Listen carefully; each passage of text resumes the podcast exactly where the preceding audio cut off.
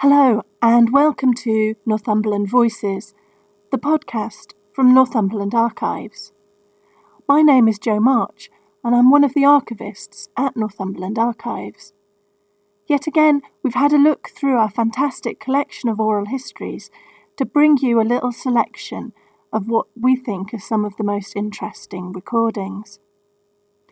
The recordings that we hold started in the 1970s the county archivist then, Robin Gard, made it his mission to record the voices and experiences of people across the county and across the social spectrum. This is a recording from Tom Easton.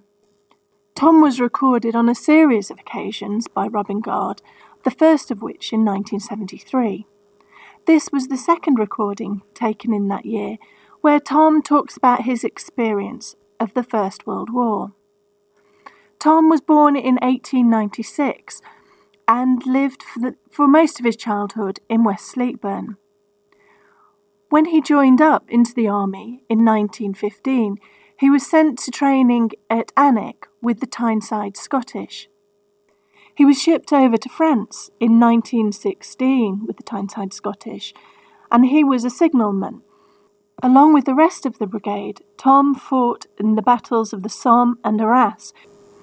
He was then captured by the Germans in April 1918 at Armentières and taken to Fort Macdonald, which was a prisoner of war camp, which was also known as the Black Hole of Lille. Tom was given the choice of working down the mines in Germany rather than staying at Fort Macdonald. This is his story. What's the difference? What's it going to be? Uh, starve to death and do nothing rather but go out and do something. So well, we just went and we went to a place called Dulmen on the plains just outside where the last treaty was uh, signed, I think. You know, you know, up in, uh, Holland and Germany, oh. the Dulmen, they call it. It's a sandy plain and what's that British camp built. Well, they kept me there for a bit, you see. I was inoculated, vaccinated, and everything. All in one week, you know. They were quite, uh, you got the needles all And then they cleaned you up. You went to see the MO. They took machines and they took every bit of hair from your body, it didn't matter where it was. And then you went into the baths and you were given clean clothes. And they were told that had to be the end of life. This is factual, you know. Mm-hmm. And if you have any lice, you must report it to us.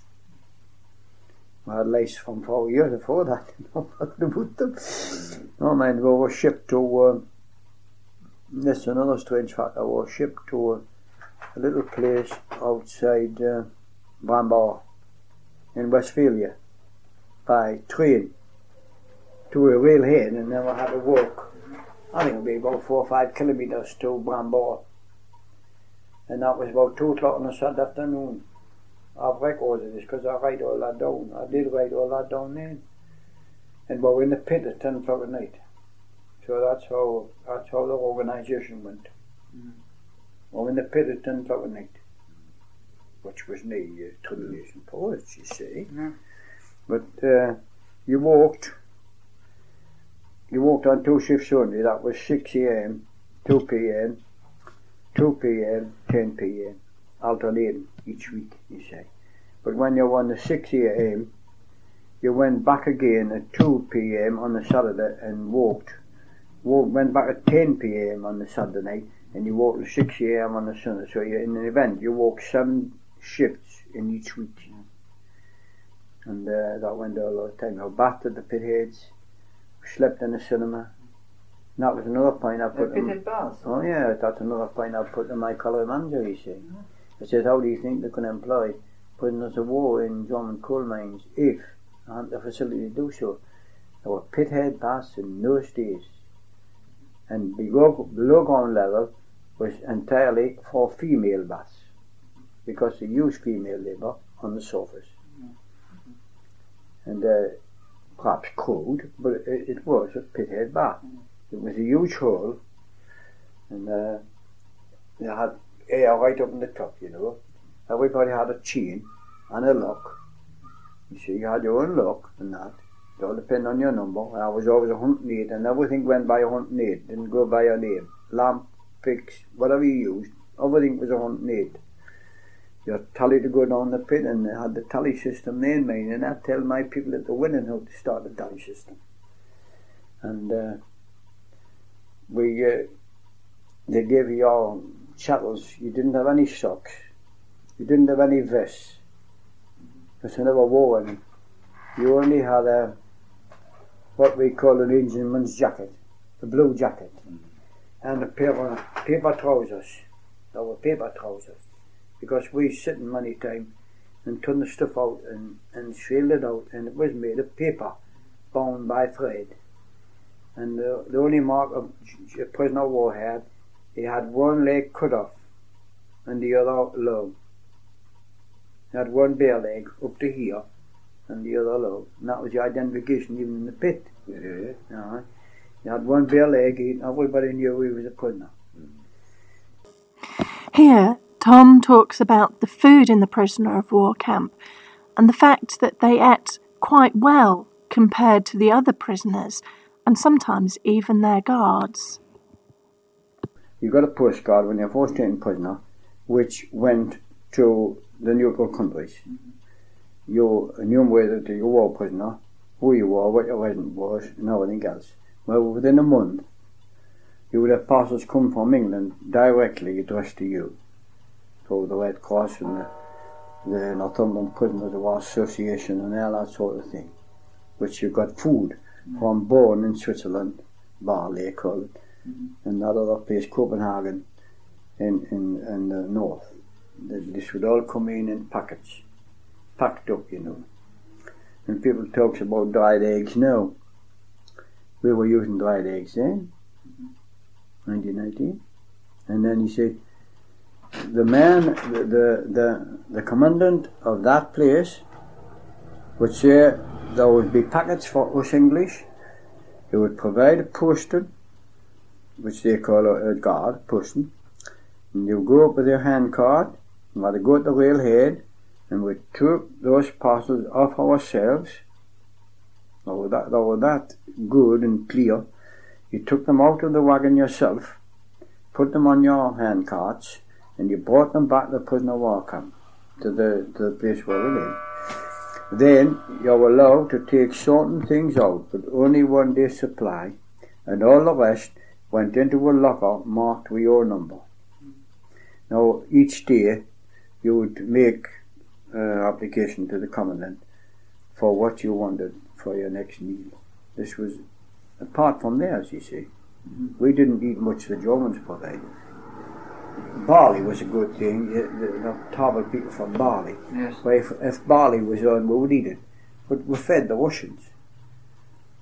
The Russians never got much, you see. They only got what they provided. There was no outside sources. The French got outside sources. They got uh, haricot beans and, and other things from France. Other countries got it, but you see, there was no representative government in Russia at that time. No. I only remember one parcel coming into that place for Russian. Now I've known uh, the orderly officer from the Germans come and visit us on a Sunday morning. Where the men who came out of the pit on the Sunday morning at six o'clock well, were always coupled up with some men who are not at the pit. You see, the two shifts were coupled together. Now we used to get up sharp and we would go down, we had our own stove, cooking stove, apart from what the prison camp, because there was ample cool. It was a big, big, great big hot plate, and we'd sit out and make our breakfast. We'd have English tea, we'd have bacon, we'd have eggs, we'd have porridge, and all that sort of thing, and we'd have these, what to feed the children on, then rusks, you see. Well, all you did was make a small hole in, put under the water tap, and it was like new bread, and we used to have it all set out. The German officers, they gone sky high, they gone through the roof. And they used to shoot in German, God for dummy, and they've got more to eat than us. Smoking cigarettes, you know. These were all through the Red Cross. Yes. In this part of the recording, Tom describes to Robin Gard what happened at the end of the war in November 1918 when the armistice was declared. Well, just to tidy it up a bit, uh, this would bring you into 1918, Right. it? Um, and then uh, well, the armistice was signed, and uh, were you, uh, as it were, released immediately? No, a good story to tell on that one. Work on. Uh, I knew a week before you that it was going to finish. well, you, I'll tell you what happened there. you didn't have a hotline to Berlin, did you? On No, no, tell you what happened there, you see. It was a question of people's control. The people uh, revolted against the Kaisership Yes. and they took over control. Now, a week before this armistice was signed, this is how it was conveyed to us as prisoners of war men. We used to go to Mengede, Englishmen could get dressed up. We were sent a proper uniform uh, and we could get dressed up. And they liked to see us dressed up. So they said, well, right, we shall take you over to Mengede this afternoon to the Bogersheen, which was a home for retired workers, which carried all the welfare facilities within it, even to a church. And uh, they said, if you want to go to church, you can go to church. You see? So they took us on, on the coal company's railway from Bambor to Mengede. We went into this place, and it was a week before the armistice. And there was a, an English speaking German priest gave the sermon. And in that sermon, he told us that you would only have another week to serve because we are going to take over control and explained all what was going to happen. And it happened precisely the next Monday morning. There was a red flag on the on the colliery pulley wheels, and uh, we were finished. You want you are not going down the pit anymore. You're finished. And you wait until you were relieved then. And he said, "Well, just be patient. We'll take you out, but you can go if you like. If you want to wander and go, you can go if you like. But if you just be patient, we'll see to the matter and we'll arrange it." And we were taken from the very spot to the Holland border, and then I was taken down to Wenchidi in Holland, where I spent a week. They took the prisoners out that way to, to Holland, and I came via Rotterdam to Hull. And, They uh, treated you better because you were, in a sense, workmen, weren't you? You were like the. Yeah. Oh, no, and when we got to uh, the docks at Rotterdam, the army, the navy, and everybody was in full swing. We had to divest ourselves of all German clothing we had been using. And uh, we got all new uniforms. Thank you very much for listening to this episode of Northumberland Voices. We hope that you enjoyed listening to Tom's story and that you'll join us again to listen to more Northumberland Voices. Thank you. Bye.